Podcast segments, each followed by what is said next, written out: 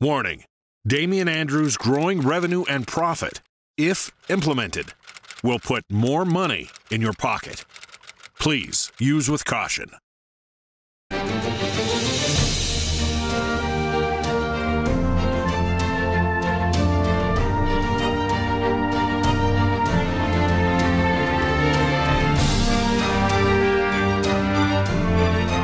Welcome to Damian Andrews' Growing Revenue and Profit with international speaker and revenue and growth specialist Damian Andrews. This is your source for practical, usable, and simple action steps that you can do every day to put more money in your pocket. And now, the host of Damian Andrews' Growing Revenue and Profit, Damian Andrews.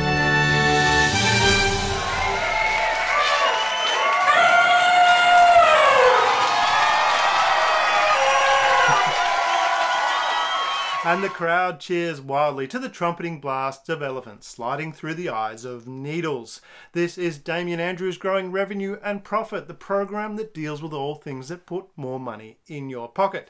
This is the show that handles your revenue riddles, profit puzzles, operational oddities, and culture conundrums. I am the one, the only Damien Andrews, and today we are talking about the power of consistency. Now, the late Jim Rohn successful entrepreneur and author, said, Success is neither magical nor mysterious. Success is the natural consequence of constantly applying basic fundamentals. And this is a pet peeve of mine, and I really get annoyed when people say that success is hard. Um, some even argue with me about this, and I think of, um, I just smile and think of Mark Twain who said, Never argue with an idiot. They'll drag you down to their level and beat you with experience. But if you don't believe Jim Rohn, then what about leadership guru John Maxwell? Discipline, small disciplines, he said, repeated with consistency, consistency every day lead to great achievements gained slowly over time. Now, I'm going to be a little bit harsh in this podcast because all too often people are politically correct and they say the nice thing and it's not your fault and, you know, there's this or that that got in your way. Well, no. If your life sucks in any way, in any area, it's because you haven't consistently done the simple and easy things that you needed to do. And on the reverse side, what you've consistently done is things that lead to your overall life's suckiness. Is that a word? Suckiness? I'm not sure. We're going to use that word, suckiness. If your life sucks and is um, suffering from suckiness, it is because you've consistently done things that have led to that. The reality is, if you're unfit, it's because you haven't consistently done some exercise. Now, some people will say, "Oh, I don't have time to go to the gym," and you know, well, you don't need to spend hours in the gym to get fit. Uh, you know, there was a period in my life I was really unfit. I hadn't exercised for probably it was about two years roughly, and then just before winter started, about two months before winter started, I discovered some core strength exercises. And they're just very, very basic core strength exercises.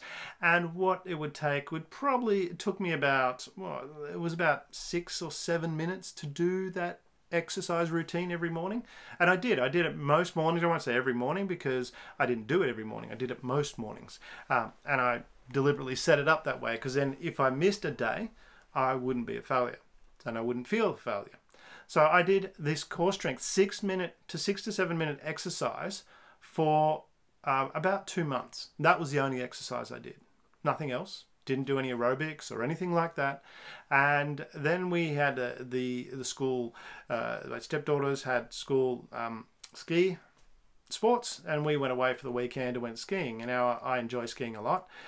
And as I said, I hadn't exercised, you know, for about two years, except for doing this core strength exercise routine for five or six, six or seven minutes a day for two months. And I skied all day. Didn't get tired. Didn't feel tired. Uh, I was up late at night. We went out and had dinner party and then we talked late. Got up early the next day and I skied all day again um, and didn't feel tired. And that was from doing six to seven minutes of core strength exercise. So if you're uh, but I was consistently doing it. I was doing it, I said, most days. Not every day, but pretty much um, it was around six days a week. Six to seven minutes, um, six days a week. That's not hard to do. So that was consistent exercise to, to get fit. Same token, if you're overweight, it's because you're consistently putting more food and drink into your mouth than you need to. And it's more than likely you're not eating good food. And again, I can relate to that. I mean, I've done that. I used to weigh around 110 kilograms. Uh, I'm quite tall, so I kind of hide it a little bit well, but I was quite um, quite large. Uh, for, and I said I weighed 110 kilos. And I really noticed this uh, when I was skiing. Uh, we were in Switzerland one year skiing, and my legs were burning because I was carrying so much weight and was going down the hills, and, and I was really, really tired. Um, you know, halfway through the day, I just didn't have my legs were so sore because I was carrying so much weight. Even though I was, I think I was reasonably fit back then, but either way, my legs were really sore. Now, I did over the next 12 months, I made a choice after that ski trip that it was um, time for me to do something about that. And I didn't change my exercise routine. I think I, I, said I was reasonably fit and I was doing a bit of exercise, but not a great amount at, the, at that point in time. What I did do though was I just basically halved the amount of food I ate. And I ate better quality food as well. And, and my um, weight just dropped so I went down to about 80, I think it was about 86 kilograms. So, you know, I've gone from 110 kilograms to 86 kilograms. Um, so that's a big shift in weight. And then the following year, we're back um, skiing in Switzerland again. And I could ski, you know, down the hill. I, I just didn't feel it in my legs anymore. So my exercise routine hadn't changed. I'd just eaten less, consistently eaten less. Uh, and I lost a lot of weight. Um, the other thing is, you know, people say, you know, oh, with the weight side of things, you know, oh, you know, they they'll say, oh, well, it's hard to lose weight because there's so many ads out there, and well, again, said I'm going to be a little bit harsh in this um, podcast because if you're being influenced by ads um, to eat, then that's really just weak. You know, you, you don't have the strength of character to say no to food to an ad the thing is, if you don't have that strength of character, then you've really got little hope of being successful. Success is about this consistency, it's about having that discipline. It's not about having all these wonderful talents. It doesn't take a lot of skill to be successful. There's a lot of really successful people that are not highly skilled what they've got and, and what they've done is that consistently. So take responsibility in that regard. If you're not doing you know the thing you need to do, take that responsibility and move forward. I mean, if you're having trouble financially, it's because you haven't consistently done what you need to do to be financially secure uh, more likely, and I again I can relate to this. You spend more than you earn. I mean, I I think I have a PhD in this at one point in my life. If you want to put it that way, that's how bad I was at it.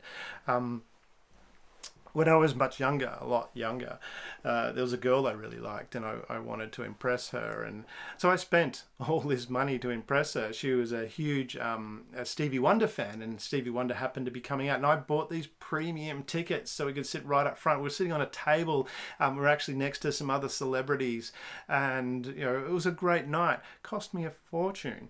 Uh, I also bought a new car to impress her, and I spent all this money. The thing was, she wasn't interested in. Um, in in a relationship. She just wanted to be friends.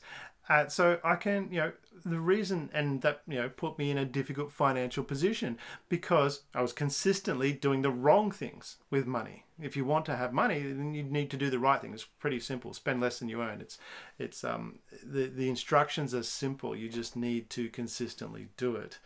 Uh, so if you want your life to be great, you really need to implement the consistency in doing the things that will make your life great. And these actions are not hard. They are easy, they are easy and they're simple. You just need to do them consistently. consistently. So all those um, when you're looking out in the world, if you are looking out in the world and you're looking at envy at some people that are really successful, most are not working that hard. They're just doing the right things and the right actions consistently. Consistency is especially and this is if you're in business, consistency is especially important in business. Customers expect the same standards. This is why franchises work. I mean, there's reams and reams of documentation on why franchises work because people expect the same thing when they go there and they know with a franchise, no matter where they go in the world, they're going to get the same result. Um, the last thing that people want is to be surprised. So they want that predictability. And again, I, I relate to this from a, one of my favorite restaurants. Uh, I've been going there for 20 years. It's a Romeo's in Toorak. Now, the menu in that restaurant has not changed in the past 20 years. It's exactly, not only has it not changed as to what's on the menu, the way it's printed out, the folders that are in. Um, I'm sure they've updated the actual, the leather bound folders that they've got, but they're exactly the same as they were. Uh, said the menus, the prices have changed. the, prices have certainly matched um, inflation, but the, what's on the menu has not changed. Now, this restaurant is always busy it's always got a lot of clientele in there. I've been going there for 20 years, and there's so many other people, no doubt, have been doing something probably for a lot longer. Um, and the owner, I know the owner quite well, George. Um, he's a bit like me. He has um, a little bit less hair on, on top now today than when we first knew each other, but he delivers the same smile, the same warm welcome whenever you go into the restaurant. He has that, that same persona that he brings people in. And there's always the same, the different people, but there's always greeters at the door that open the door for you that come in. It's exactly the same as it was 20 years ago. So, and it doesn't matter what business you're involved with. Um, the more successful, I've been involved with a lot of businesses and helped a lot of businesses, and the more successful ones are the ones that deliver consistent results. They operate in a specific area that they're known for, they deliver consistent results in a consistent manner. And consistency is not just important in business as well, it's also important in your behavior. Uh, if you're a leader, if you're a boss, if you're owner of a company, then you need to more consistent behavior. The more consistent you are in your behavior and your attitude, the easier it is to succeed. I mean, managers and leaders, they must be consistent in their behavior and their attitude. This sets it sets the example for the employees. Um, and it also helps them with you know, feel comfortable as well because they know what to expect. They know what they're going to get, and so they can they feel more comfortable and they can flourish a bit more as, as employees. And, and if you're not consistent, well, you waste a lot of time because people are not sure what to expect. So they don't know, what oh, do I do that? And, and they worry about that. People get concerned about, you know, are they doing the right thing? And then and without that consistency, without building that trust of what's going to happen, then it becomes really difficult to succeed. Now, some people will say that doing consistent things um, can be well boring. so and that's why it's hard. You know, again, that hard word, which I, I really don't like. This this hard word is not hard, um, but they say oh, it's boring. It gets boring doing the same thing over and over again, um, and that's really because you're not looking for ways to make it exciting. Um, I think that's just an excuse of being lazy. Again, I mean, I apologize, but you know, a little bit apologize. Mostly I'm not apologizing because this is the reality. This is what, if you're having trouble, you need that wake up call. And sometimes it does take that, hey, wake up. This is not, stop looking outside, be, do the right thing. It's not hard. Um, but if you find mundane tasks boring, it's because you haven't gone to the effort to find what um, makes it exciting. Now, one of uh, my manufacturing clients that I've had in the past, uh, they had a lot of repetitive tasks in the inspecting of the materials that had been delivered and, and installed on site. Now, the inspection themselves, it was pretty mundane. You know, go in there and check that this has been done properly, check that that's been done properly, go through the form, tick it off. You know, if you're doing that inspection over and over again, just like that, of course it's going to get boring. Now, so what we did I come up with this procedure and I put in place when they're doing the inspection, they would create we created another report. So they had the inspection report that they needed to complete. We came another came up with another report to look at the circumstances around that and go, well, how do we do this better next time? And so they had to think about this. So not only was it a way of making that mundane job more exciting, but it became helpful for the business to innovate and move forward. Uh, so that it became a lessons learned type thing. But it wasn't just, you know, they fill out the report, they then had to present to everybody else in the, the weekly improvement meetings going, well, okay, this is what I found on this job and how we could make it better, or this is an issue that I found. Let's talk about how to resolve it. So it became a more important role. It wasn't just a mundane task of ticking the box and making sure it had been installed properly. It became a fundamental part of how to operate, um, how the business would operate more effectively. And, and that's, you know, what you can do to, to do things consistently. So they still had to do the inspections but they we did it in a way that made it more exciting. Um, and because it stimulated the creative part of the brain. So the inspector's mind was doing something um, more exciting. So if there's a mundane task, think about that, how to make that more exciting. I mean, all jobs um, can have a certain element of excitement to them if you want to think outside the box. Um, but more importantly, when you do, you create an opportunity to provide increased service and increased value. Now, another great example, if we're going to talk about consistency in business success, uh, is that of um, Coca Cola. When I mean, most people know of Coca Cola drinks, um, and enjoyment and happiness never go out of style, and it translates into all cultures. Coke has consistently run Enjoy a Coke ad for many campaigns, for many, many, many, many years. Uh, and then it started its share a Coke campaign. So we're talking about you know connecting with others, enjoyment. That was that campaign was introduced introduced in Australia, and now it's successfully been expanded to over 50 countries. I mean, this is uh, why is, is Coke such a dominant success?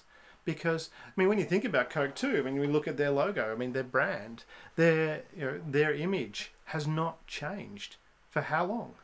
Forever, really, since it's begun. It's pretty much had the same image um, and the same approach, so it's consistently delivered that same message of joy and happiness connected with its product, with the same logo, and as that is the foundation for why it's so successful. So, being consistent is vitally important to you and to your business. It allows you to establish awareness, build trust, and deliver your services efficiently and profitably. So, consistency in your life and your business is one of the most important things that you can do. It's just, it's vitally important. You need to really focus on this consistency. It's far more important um, than many people will give it credit. And this is why many people struggle to succeed they're jumping all over the place. They're going, oh, I want to do this, and they've got this new fad, and move to the next fad, and the next fad. That's not how you succeed. Success comes from being consistent. And being consistent allows you to establish that awareness, to build that trust, to d- deliver your services profitably and efficiently. Um, without it, your business and your life becomes more of a struggle. Um, it becomes a struggle to succeed. So focus on that. Said I know I've been a bit harsh in this this opening. I'll, I'll, I'll soften up a little bit as we go forward. But really, success is not hard. You just need to do the right, consistent things, and success will come to you. Let's take a break, and we'll be back shortly. Are you looking for an inspiring speaker with a different take on how to achieve success? I've spoken to audiences all around the world, showing them how procrastination doesn't exist, how there are no positive or negative events, and that thinking that way can severely slow your success. Also, how to tap into your body's serotonin and dopamine to increase your own and your team's performance. And most of all, how to be happy every day, no matter what happens. If any of this is beneficial to you, or your organisation, contact me at ask at damienandrews.com to learn how you can engage me to speak at your next event. Hello and welcome back.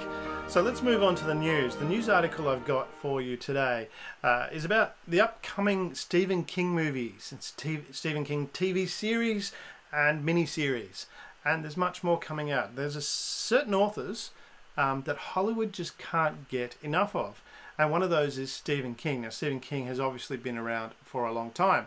It says, uh, sure, it helps that the guy is one of the most prolific writers in the last 50 years. Well, constantly putting out novels. There you go. Novellas and short stories. So he's constantly been putting out novels for the past 50 years. Um, but the reality is, filmmakers never seem to tire of, of King's particular voice and storytelling. Um, not even counting the TV shows and miniseries, there are more than 40 King adaptations that have been released over the years, and there are more set to come out in the next few years. Now, uh, part of this uh, reason this article stood out for me a little bit was because um, I have a personal connection with Stephen King stories. Um, uh, from time to time, I've floated in and out of um, acting and television, and and in 2006 I was actually cast as a construction worker in an adaptation of Stephen King's short story The Road Virus Heads North which is part of the Nightmares and Dreamscapes series that was filmed. And I got to hang out with Tom Berenger and um, I was supposed to I remember on set I was supposed to be this dirty construction worker and the makeup just didn't work and, and I just simply got on the ground and rolled around in the dirt and, and that kind of made me look dirty. So they're happy with that and um, it was a lot of fun to, to hang out uh, on that set. So that's where I kind of connected with that. But I mean coming back to this this article of, of consistency I mean it, some of the movies that have been released so far uh, coming back to you know Carrie, The Shining, Creepshow, Cujo, The Dead Zone, Christine, Children of the Corn, Firestarter, Cat's Eye, Silver Bullet, Maximum Overdrive. That was a, um, one of my fun, um, favorite movies from the 80s. Was um, Maximum Overdrive about these these machines that come alive and start attacking people. Um, Stand by Me, Creepshow 2, Pet Sematary, Running Man. Um, remember that uh, Arnold Schwarzenegger. Here's Sub Zero now playing Zero. Um, but the interesting thing with that, when we talk about consistency as well, is that Stephen King originally, um, at the beginning of his career, he wanted to release more books. And around that time, they had the view that you could only release one book a year. So he actually uh, released books under a pseudonym by the name of Richard Bachman. And that was at the beginning of the career. So, so therefore, um, he was, you know, he what he wanted to do was the, I mean, the, the publishers didn't want to oversaturate the brand, so he, he convinced them that he could release the books and uh, further books under that pseudonym of Richard Bachman. Um, and the interesting thing is, with that is that the difference in the selling of the books. Now, Stephen King books, for example, well, the Richard Bachman book, there first was released. One of the first books was um, was Thinner, uh, actually, so I'm not sure if it's one of those books, but it was released in 1984, and it only sold 28,000 uh, copies. Then it was later released under the name of Stephen King, and it sold 10 times that, so nearly 300,000 copies under the different name. And that's that consistency again of the brand. You had Richard Bachman, same person as Stephen King, because it was the same guy, writing the books. One sells significantly more of exactly the same product. Uh, and that's where that that link. It was interesting how that link come uh, got found. Was um, uh, uh, there's a book owner by a book owning uh, bookstore clerk by the name of Stephen Brown, and he noticed the similarities between the writing style of Stephen King and, and Richard Bachman, and he um, he contacted Stephen King, who you know explained that, and, and I think Stephen King was at the point where he wanted to to let go of the Richard Bachman character, so he said, okay, you know, why don't you contact me about it? We'll get an interview, and and that um, uh, will write an article about it, and then from that he got an interview, and, and it became uh, known that um, that it was you know the Richard Bachman books were Stephen King books, uh, and Richard Bachman, as Stephen King uh, wrote, uh, revealed he suddenly died in 1985 of cancer of the pseudonym, a rare form of schizophrenia. That's on his um, Richard Bachman's profile. So from that perspective too, if we're looking forward, I mean, there's a whole bunch of other books still coming out by Stephen King. I mean, you've got the Boogeyman, uh, not books, movies, adaptations of the books. Uh, the Boogeyman, Breathing Method, Dark Half, again, Firestar again, uh, yeah, and, and the list goes on. Talisman, Throttle, Tommyknockers. Now, Stephen King, at age 20, sold his first short story. The Glass Floor. He's currently 73 and he's still writing books.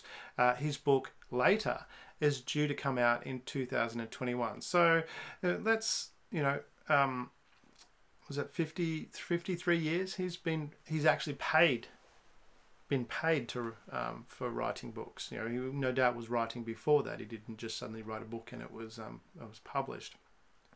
And in that time, where he's actually, you know, from age 20 to age 73, he's written at least 87 books plus over 200 short stories. Now, let's um, talk about his writing style and approach. Now, Stephen King, he has given his formula for writing, um, learning to write well. And what he said is, he said, read and write for four to six hours a day. And if you can't not cannot find time for that, then you can't expect to be a good writer. So simple as that. He said, read and write. That's this is the instructions, the simple instructions. Consistently read and write four to six hours a day. It's as simple as that. How, how that is not a difficult instruction to follow. Um, Stephen King personally sets a, a, daily quota of writing 2,000 words, and he won't stop until it's met. So let, let's do the maths on that. So he started writing um, 2,000 words a day when he, let's say, it was 18 when he started that, because he first published book was you know in um, short story sorry, was in when he was 20, but let's say he practiced a little bit before that. So let's say 18. He's 73 now, so that's 55 years which is 20,075 days. So that's just over 4 million words um, in his writing career that he's, he's written. Now, now, that sounds pretty daunting, but is it? And I think about that from that perspective. I mean, I when I was in school, I, I nearly failed English. I think I, I got an E uh, for English, and I think that was just because the teacher um, took pity on me. And so to say that I was a good writer um, is was not the case. I certainly had difficulty spelling, um, and I struggled a bit. So, but today. Um, I'll do three posts a day, which can easily equate to three uh, to 500 words uh, about 150 words a, a, post, depending on what they are. Uh, the scripts for this podcast that you're listening to um, that I write is between five and, and seven thousand words, and I, you know, that's done on a, a weekly basis. Uh, the, and, articles that I write usually between you know four and um, uh, three and four thousand words. Uh, plus, um, is part of what I do for business every day. That this is just just for things for social media and, and podcasts and publishing. So that's separate. Um, I write a huge amount of letters and reports as well. Um, so the point I'm getting at is that it's actually not that hard to write 2,000 words in six hours.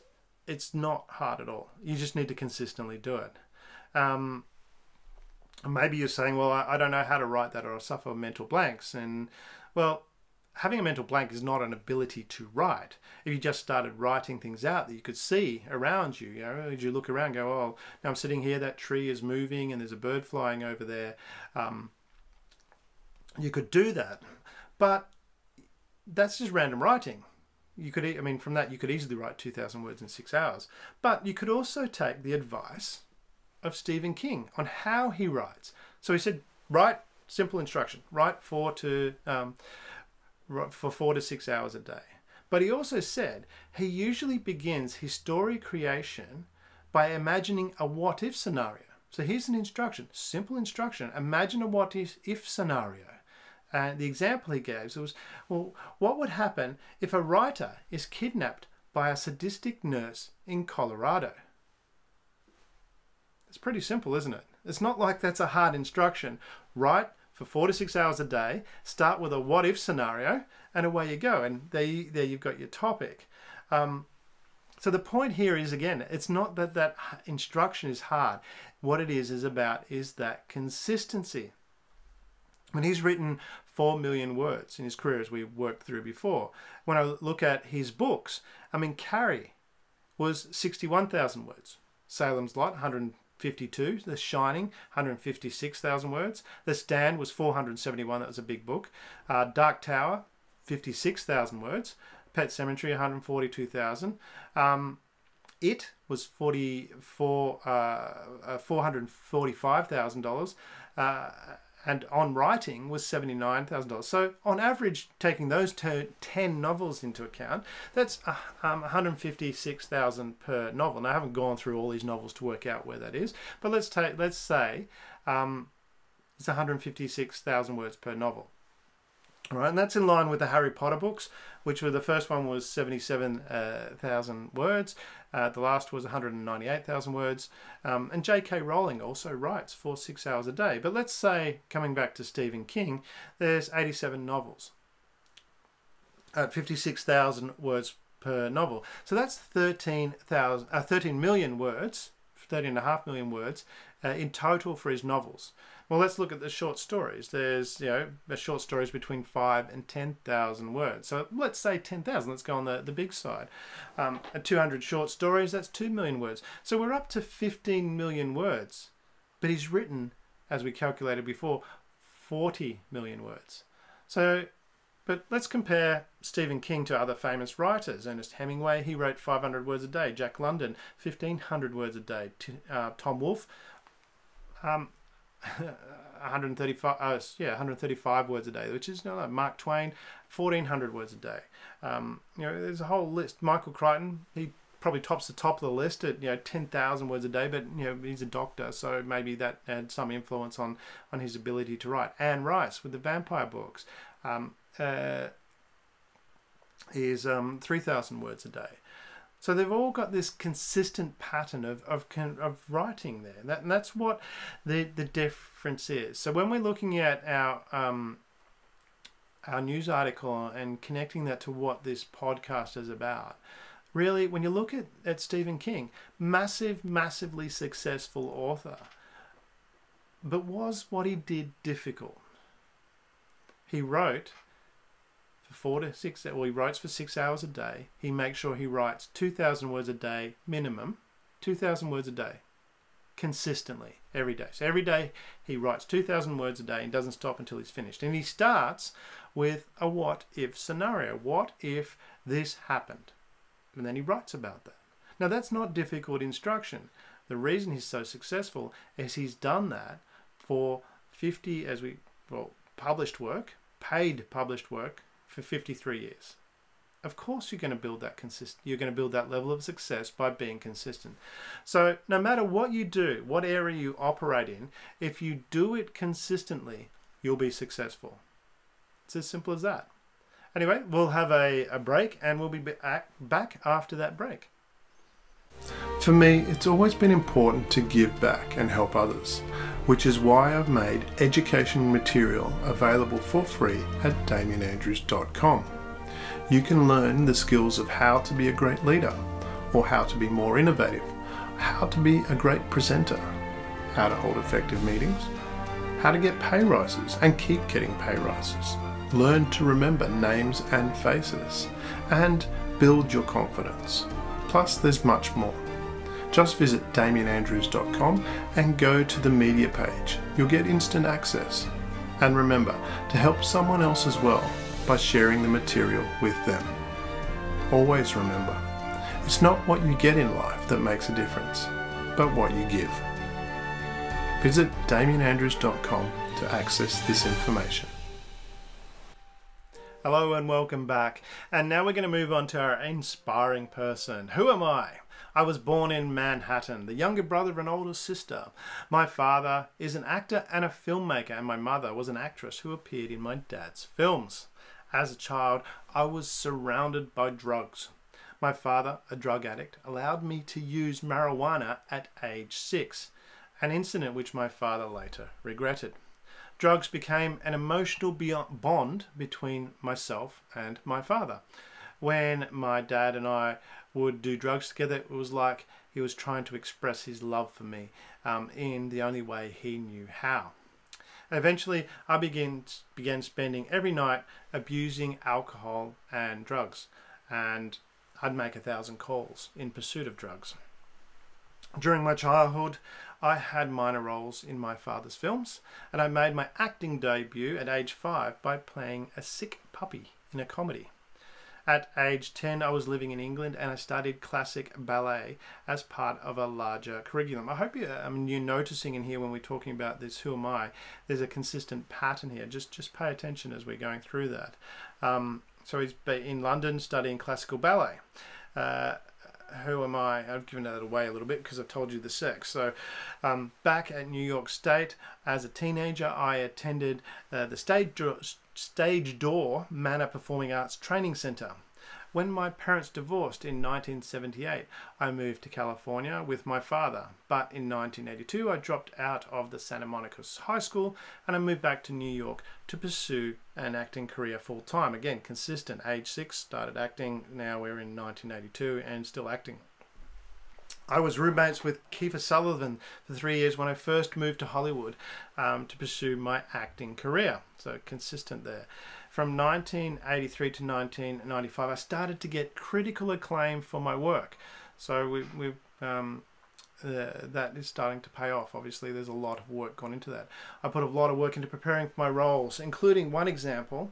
Uh, I learnt to play the violin and also tennis left-handed. And in this period, I also earned an Academy Award nomination. Things changed rapidly between 1996 and 2001.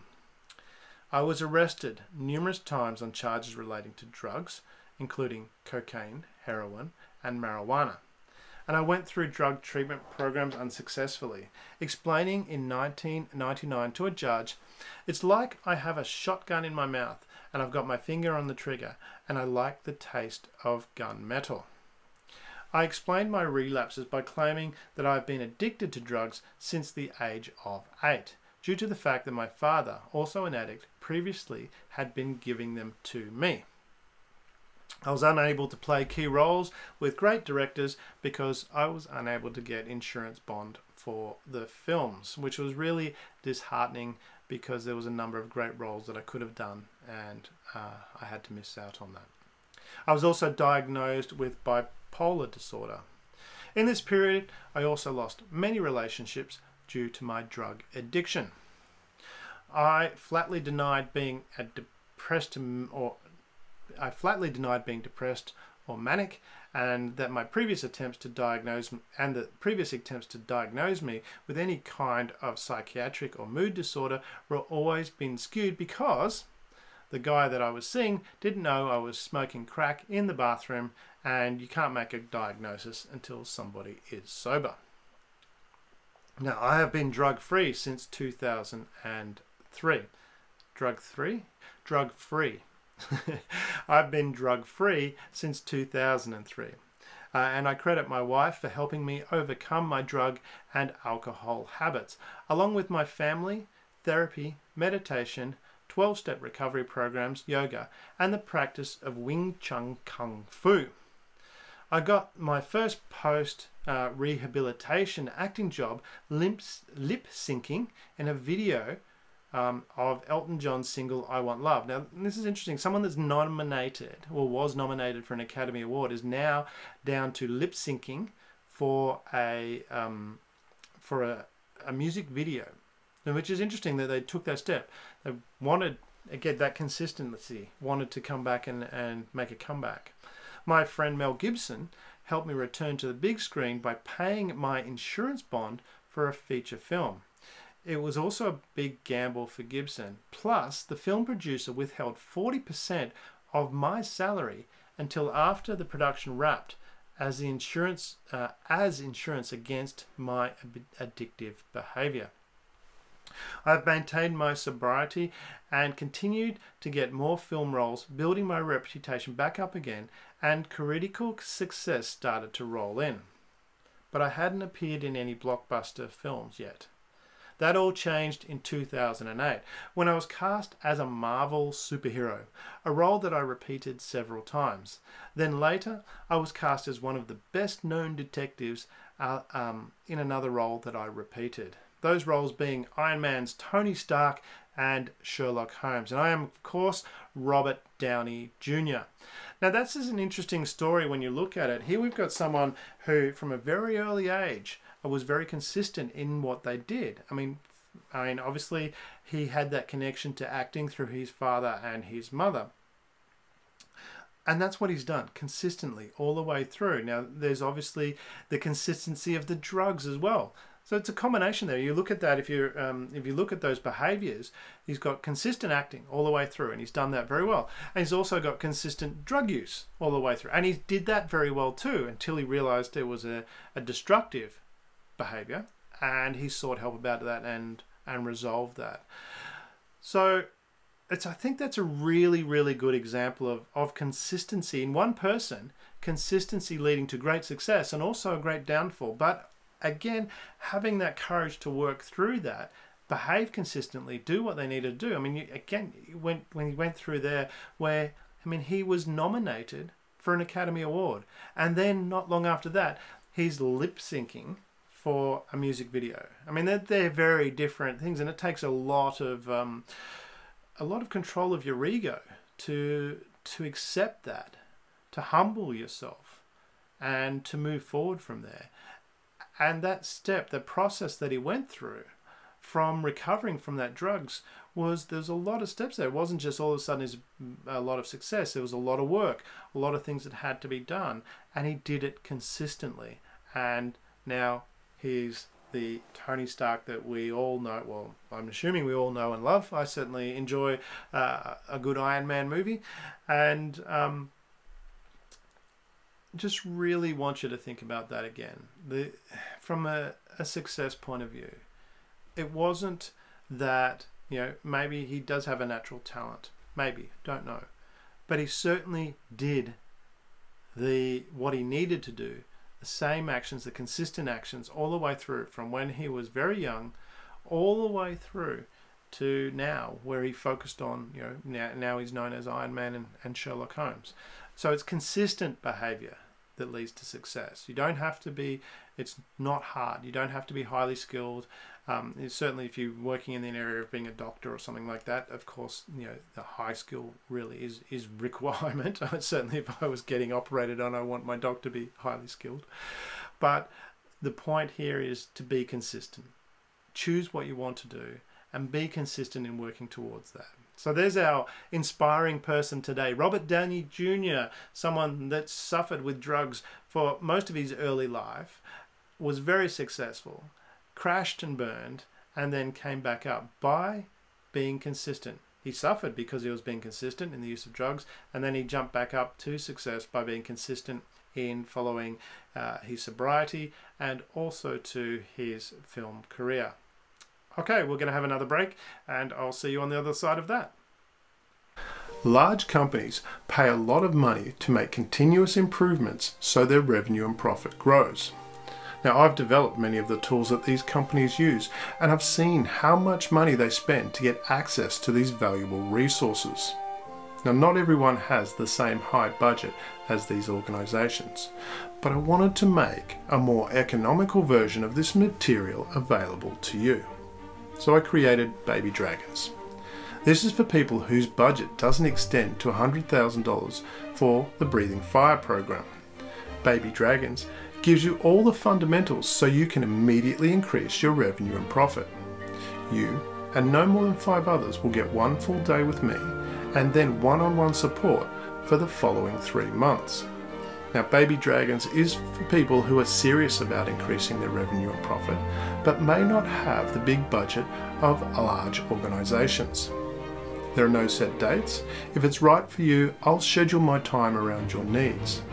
Baby Dragons costs $2,000 US, and if you'd like to learn more, email me at ask at damianandrews.com. Hello and welcome back. And we are now in the question time. And Marlene writes, she says, I'm really struggling to make success happen. I read lots of books, listen to many audio tapes, I attend many seminars on business and personal improvement. Each day I'm learning new information. There is so much to absorb and I'm feeling overwhelmed. I struggle to put this information into action. I work really hard, feel tired, I get up, try it again, and I don't know how much longer I can keep this up until I succeed. Well, Marlene, yes, that's you're not alone. Thank you for writing in a great question, and yeah, I, I relate to that too. I mean, I've done that. I mean, I had a massive, massive library um, filled, you know, full of books. It was it covered complete wall, and it was filled with all these motivational books. And I would fly across the country to attend seminars, and I would listen to audio tapes until this is when they had audio tapes. Um, I'm showing my age here a little bit. Uh, the the audio tapes I would listen to until they actually wore out. Um, I spent a lot of time networking. Uh, I was this dynamo of energy, and um, all that action, all that action I was doing wasn't translating into the success I felt I deserved. Now, I was lucky, I think. Well, I'd say I was lucky. Um, maybe I put myself in that situation. Actually, I'm going to go with the latter. Um, I did put myself in situations to get to know successful people, and I become friends with some, and and got invited to their home and what was interesting is not the you know the the rah rah uh, social media type success people that you might see, but it's interesting. A lot of these people that I got to know were highly successful, but they weren't that big on publicity. And what I found most interesting was when I went to their homes, um, their libraries were small if, if existent at all. They didn't have, you know, you listen to the, the, the success gurus and they'll talk about, you know, you've got to read all these books and ah, these and, and how successful people they constantly read and um, they didn't have all these books on this shelf of how to be and, and that to me that really stood out. It was like what what's that doesn't make sense. You've got this massively successful business, um, yet you don't have all these different success books and things like that and what I learned was that they were highly focused. Um, a friend of mine, um, wonderful guy, uh, he owns a tile shop. Now, he started, uh, similar to Robert Downey Jr., he actually started working with his dad. His father owned a tile shop. And then he left the business um, when he was, I think he was 19, he said. He left his father's business to start his own tile business in competition with his father. Now, this um, gentleman, Frank, he's um, he's he's nearly eighty now. So from yeah, from nineteen, and he was working in the tile shop, his dad's tile shop before then. So you know, this is like sixty years. Now he knows a lot about tiles. I mean, I know. I mean, he knows, especially discount tiles, because that's where his business operates, and he has stores all um, around Australia uh, that discount tiles. Um, so and he does i mean he knows a little bit about expensive tiles but not not that much. He, i mean he, his focus is on discount tiles and that's what he knows. Um, and that's what he built his business around was the discount tiles. And and on top of that i mean his business only operates only advertises on radio. He was highly focused. He built his reputation about that he's, he's very well known um, for those of you listening in Australia, it's Frank Walker of National Tiles, and he's very well known for his radio ads, but he only advertises in radio. Um, and this is really important to think about when you're you're struggling with all these different things, because that, that's what I, I struggle with, and it was. I, I was reading all these different things and, and studying all these different books and um, I wasn't really applying much of it to be honest. I was getting lots of information and knowledge. And I know today when I, I listen to a book or something, I'll listen to it over and over again. Um, and then I'll pick one thing and I'll focus on that. And so I, I really think you need to, if you're struggling, is to be a specialist. Focus on on what it is that you want to do and how you're going to, to help and give back. Um, be a specialist in that area and, and continue to, continue to build your reputation in that area.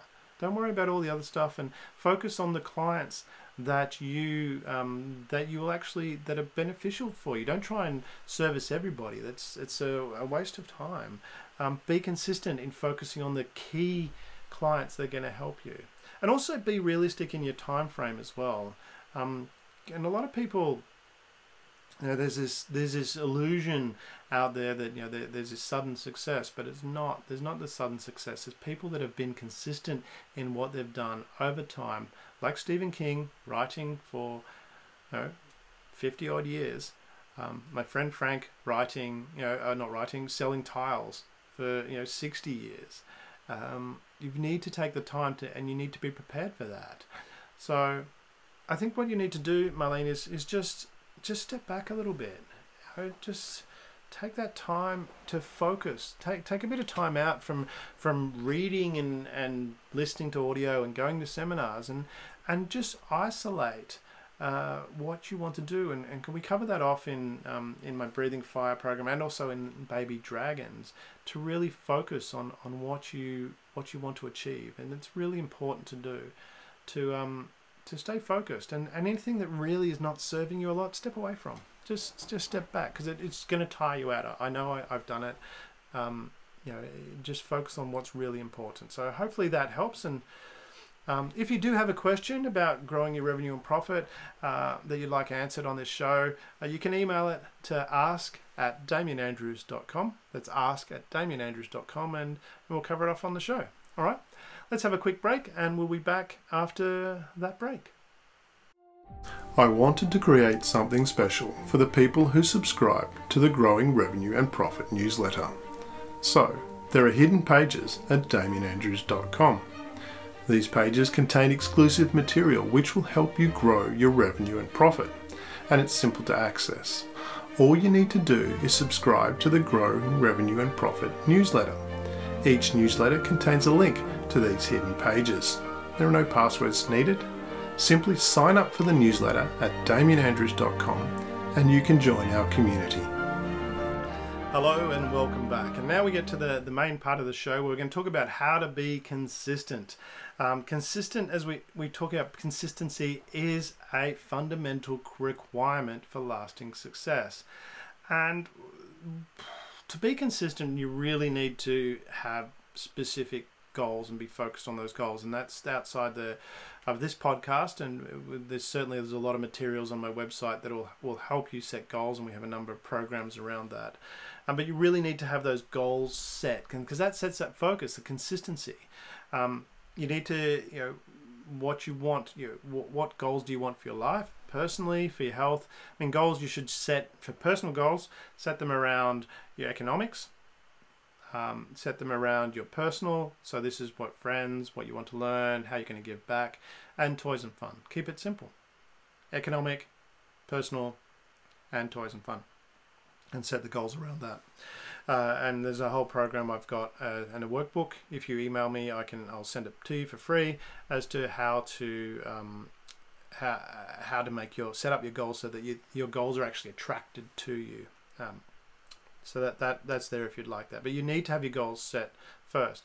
Um, so the first thing we want to do in being consistent is to implement consistent uh, practices. So we need to behave in a way that creates this consistency. And, and as we talked about, you need to set specific goals. You need to, to focus on that. And they, they need to be goals that you can can do as well. One of the things that uh, I would suggest that you do in being consistent is this is what I do is before I go to bed at night, I've got on my, my phone and my computer, I use the Notes app and I have a little thing to do today. And I write out for the next day what I'm going to do.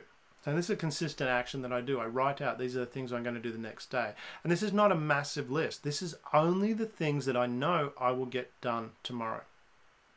And I write that out and then I work through that list, um, and I get huge amount done. But the, the that list is based on my overall uh, bigger goals that I want to achieve. So I have big goals.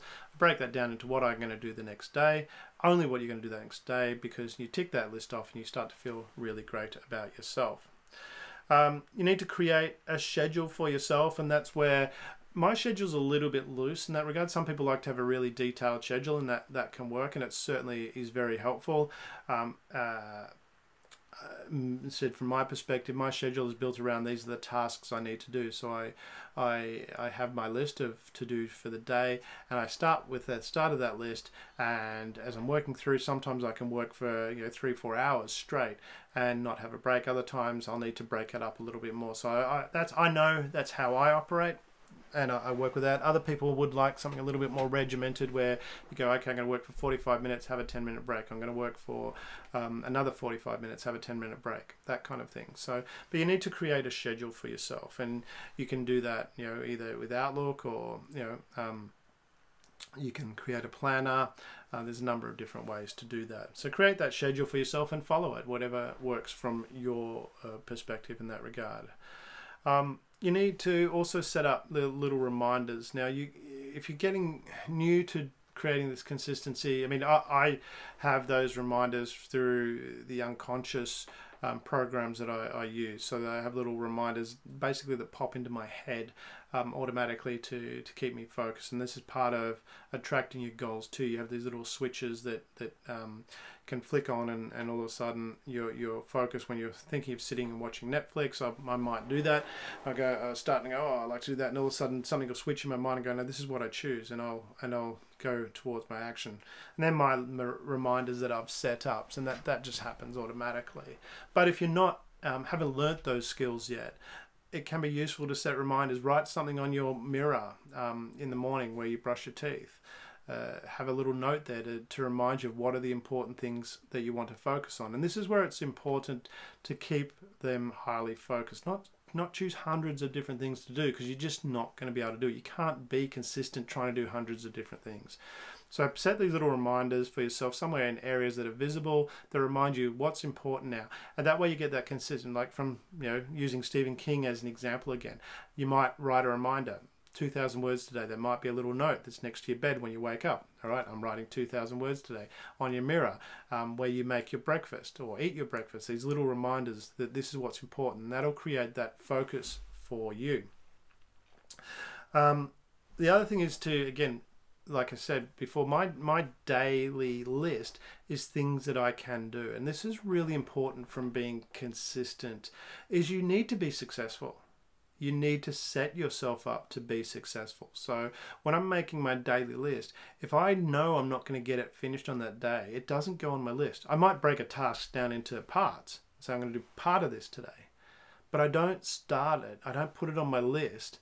Um, because if I if I start making promises that I can't keep, all of a sudden, you know, you start losing motivation. You, you don't do things very well, uh, and and that was something that I, I learnt some time ago was to make sure that you know if I'm going to make a list of things I'm going to do, um, they need to be things that I can do and get done, and that builds that confidence in yourself. It gives you that motivation. When you achieve these things, like for my day, I feel great every day because I'll, I'll go through my list and I'll finish something because I'll work only on that that task, whatever that next task is on my list.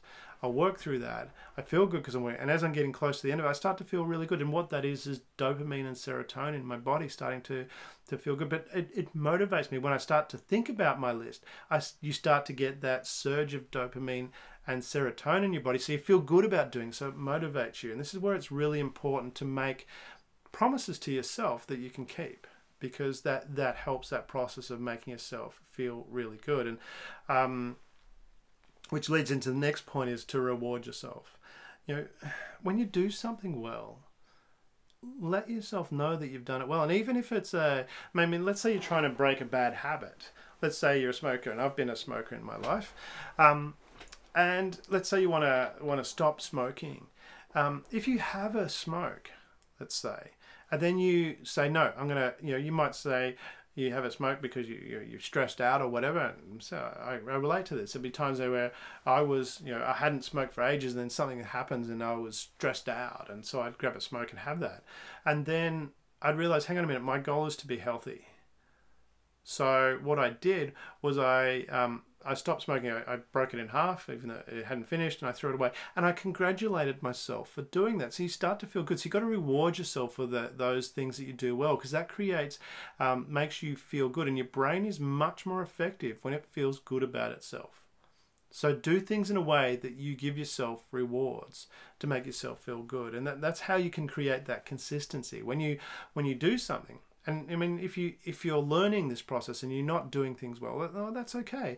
Um, you know, when you do do it, give yourself a big reward because that will encourage you to do it more, and it become more. You'll become more consistent in doing that.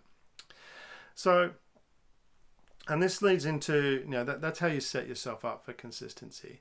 Now you want to maintain it, and this is where, where I was talking about. You want to make sure that when you do make mistakes, um, you know you you don't beat yourself up. Make yourself feel good. I mean, th- this is going to happen. This is part of that. There will be days where you don't perform very well. And, and this is why, from my perspective, like being consistent in exercise, I don't say I'm going to exercise every day because sometimes things happen and you just don't.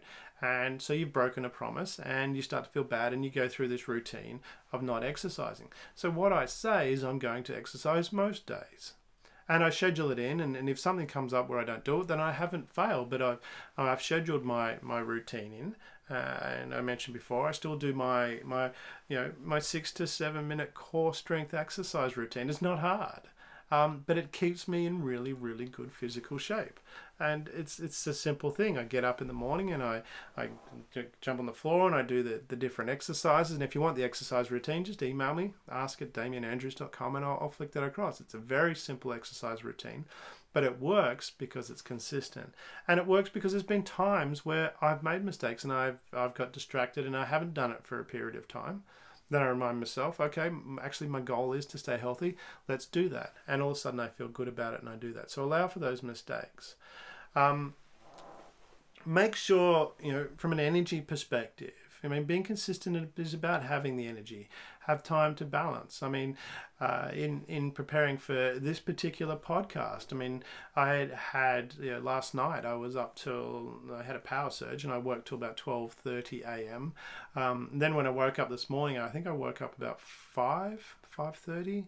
I was laying in bed and I just had all these ideas to do with a um, for a client that I needed to do, but and and I just I woke up and I just jumped out of bed and I started working on that. Um, and then I get to now when I'm recording this podcast, or when I was planning to record the podcast, I was a bit tired. So what I do, I I actually went back to bed and I, I set an alarm. I had a, a 45 minute power nap, um, listening to some Ho'oponopono music to, to relax, and and then I woke up and I and I feel you know I feel pretty good, you know, and I'm able to record this podcast and and sit here. And I do these podcasts in one take, so I'm not stopping and starting or anything like that. So I'm literally talking for an hour to you, and because I've got the energy to do that um, because of how I've structured my day. So make sure you think about the energy in your day. Um, structure that into your your um, your schedule as well if you need to. If you need that rigidity, that's why I operate mine schedule the way I operate is I just have a listen and I just make sure I work through each one of those tasks. Um, so have that energy. Um, motivation again is a, a, really key important thing. So you want to use you know, certain tools to motivate you. Now there's a whole bunch of stuff on on um, our website, which will show you how to do that, how to be motivated, uh, how to create that focus using your reticular activating system, so that you create that focus create that drive to to bring um, to give you that motivation. If you're fighting using um, you know willpower, that kind of thing for motivation, you will run out. It will you know uh, I don't uh, sorry about the pun there, but you will if you're if you're using willpower, willpower. Um, it does it's finite and it, requires effort. It means that you're struggling against that. But i mean let's put it from another perspective. Have you ever had an experience where you know you've got these tasks to do and they're really difficult and you're not looking forward to it um, and you and you're really tired so you've had a big day and then you've got these other tasks to do and you, and you know obviously it's really hard to be motivated. Have you ever had a similar thing day where you've actually worked really really hard and you, you get home and you're really tired and then someone calls on the phone and says hey we're going out. You want to come out and party with us? And all of a sudden you get all this energy and you go out and you party on so you were tired but now you've got all this energy and go out and party. And this is where you know having that that shift and um, accessing the ability to to have peak performance in those scenarios where you know when you need something need to do something you find that energy. So having that motivation is really important. Uh, a key one is to take responsibility as well. So you really you know you have to hold yourself accountable. Uh, you know this is really important to and this is where uh, i was really harsh at the start of this podcast because it's not hard to be successful. It's the steps are quite easy. You just need to be consistent, and this is where you hold yourself accountable. Look at again my core strength exercise routine, six to seven minutes. That's not hard. You know, success isn't hard. You just need to do the right action. So hold yourself accountable. If you're not doing it, don't make an excuse. I, I have a no excuse policy. It's one of the things I implement in a lot of companies I work for. Is no excuses. And if you're having a meeting and you didn't do something, it's not like why you didn't do it. That's irrelevant. You didn't do it. And it's the same um, when you're wanting to be consistent in your life. Don't make excuses as to why you do it. You either did it or you didn't. If you didn't do it, you didn't do it. Don't beat yourself up. Look forward and go, well, next time I'm going to do it if that's what you want to do, but hold yourself accountable. Um, so just try that from those perspectives and, and run through that. You know, you really need to you know, create that consistency. If you're struggling in any area in your life, um, it's probably, you know, if you haven't got the success that you want, it's probably because you don't have that consistency because success is not really that hard. Firstly, I mean, you need to, I'll just run through these things again. Um, you, you have to have specific goals. You need to know where you're going. It's You can't be consistent unless you've got a direction you're going in. So you need to have the goals. You need to create a schedule for yourself, however you, you choose to do that. Um, if you know you need to remind yourself of what's important you can either do that unconsciously uh, in your mind and, and if you're not used to doing that then, then write notes all over the place just to remind yourself this is my goal, this is what I'm working towards. Um, make sure that you keep your promises, so you do what you say you're going to do. But this is your, your own personal motivation, you need to do that. Um, if you make a mistake, don't beat yourself up. Focus on what you did do. If you make a mistake and correct it, congratulate yourself for correcting it. You know, make yourself feel good. Your brain operates I said 33% more effective in a good mood. So make sure you keep yourself in a good mood. Balance yourself. Um, you know, energy is important. You know, it's don't rely on willpower, but certainly focus on you know balancing your energy if you need to. Take a rest if you need to, um, so you can do the things that are important. Um, and that's where that focus comes in because if you're trying to do everything, you're really going to struggle. So um, don't try and do everything focus. Focus on specific goals. Um, that way you can balance yourself. You have the energy to get where you want to go, and and you stay motivated. Um, because you've got everything is is staying motivated is quite easy when you set things up to be motivated in doing things the right way, and most of all take responsibility. It's your your life, um, it's your choice, and and focus on that. All right, so that's um, how to be consistent. We're going to finish off today's show with our quote. And it comes from James Clear, which I didn't know who James is, but I'll get to that in a minute. He, he states, I accumulated small but consistent habits that ultimately led to results that were unimaginable when I started. I accumulated small but consistent habits that ultimately led to results that were unimaginable when I started. From James Clear. Now, I said I didn't know who he was, I looked him up. Um, he's written a book called Atomic Habits an easy and proven way to build good habits and break bad ones. And, and I had a bit of a flip through the book. Uh, I haven't read in detail, but um, obviously it is a very successful book because it's got eight 1,800 reviews on Amazon, of which 88% of them are five star. And he uh, outlines um, the fundamentals as to why tiny changes make a big difference, and that's what we're talking about with consistency. It's those little actions that make you consistent. Um, so, our quote of the day being consistent I accumulated small but consistent habits that ultimately led to results that were unimaginable when I started. I think that really sums up today's podcast about being consistent. If you do things consistently, do this those actions that lead to results, the results will be quite unimaginable. You, it's amazing what you will achieve by being consistent in your behaviors. Um, so that wraps up today's show. Hopefully, that's been helpful for you. It's been a pleasure here to be with you. And if you do have a question about growing your revenue or profit, email me at ask at damienandrews.com. So that's ask at damienandrews.com. Always remember the fundamental keys. Choose what you want. Number one, identify the high impact task to get it. Number two, number three is do the high impact tasks first. And number four, face and overcome your supreme ordeal. If you want something to change, you need to evolve and move forward. And remember, within you, you have unlimited potential to change the world for the better. Look forward to catching you up with you next time. I'm Damien Andrews, as always, sliding elephants through eyes of needles.